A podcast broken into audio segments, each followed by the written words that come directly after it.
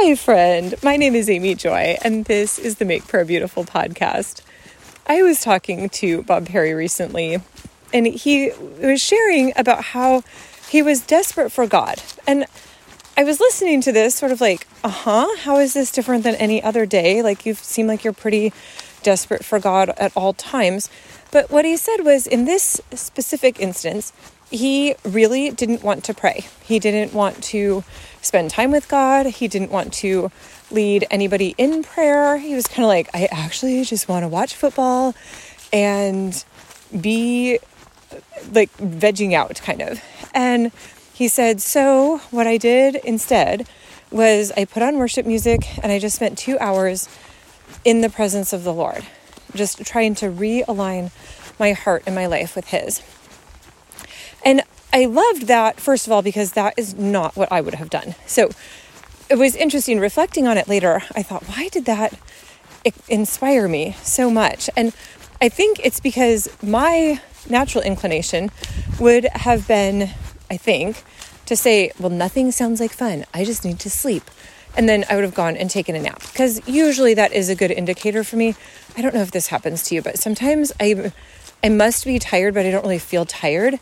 But just the normal things that would normally be fun for me don't sound fun. Like, do you want to write something? No. Do you want to read a book? No. Do you want to go and eat something? No. I hate everything. Well, in that case, it's usually time for me to go take a nap. So I put myself in timeout and go to sleep.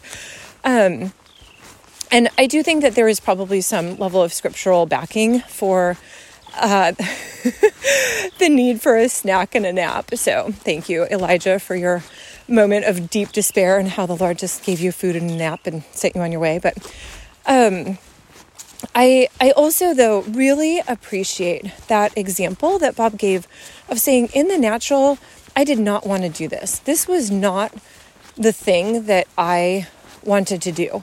And yet in that case, because he was going to lead a call in a little while, he he just said, I have to be ready to go. And so he went and worshiped for a couple of hours. And I am I'm offering that to you as an example of what one person who I think is further on the road of prayer does. Like he does the opposite of his natural inclination.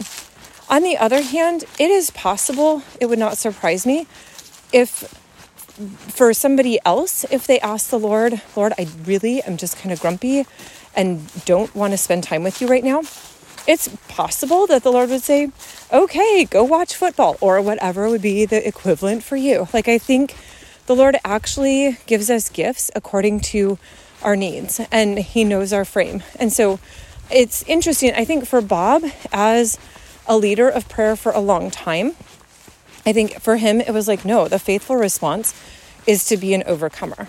But it's possible that for people more like me or others, it that what the Lord says is, you are my beloved child. You can actually go and and rest for a little while, and I will fill you with what you need when it's time. So I just offer this to you. I thought that was just, I'm always intrigued when Bob has a completely different way of responding to something than my natural inclination. So I like calling those things out. And so, Lord, I do ask that you would guide us, whether you guide us in our behavior to be more like Bob, or whether you say go and have a, a snack and a nap, or whether you say, you know what, you can go and just rest for a little while and and enjoy the the good things in this world and take a break from the battle. Lord, thank you that you guide us each step of the way. And so I do ask, though, Lord, as there are beautiful examples of saints who have gone before, that we would be attentive to what it is that you speak to them and just as a way of enlarging our own ideas of what's possible and what you might call us into. So we give you praise, Lord. In your precious name, Jesus. Amen.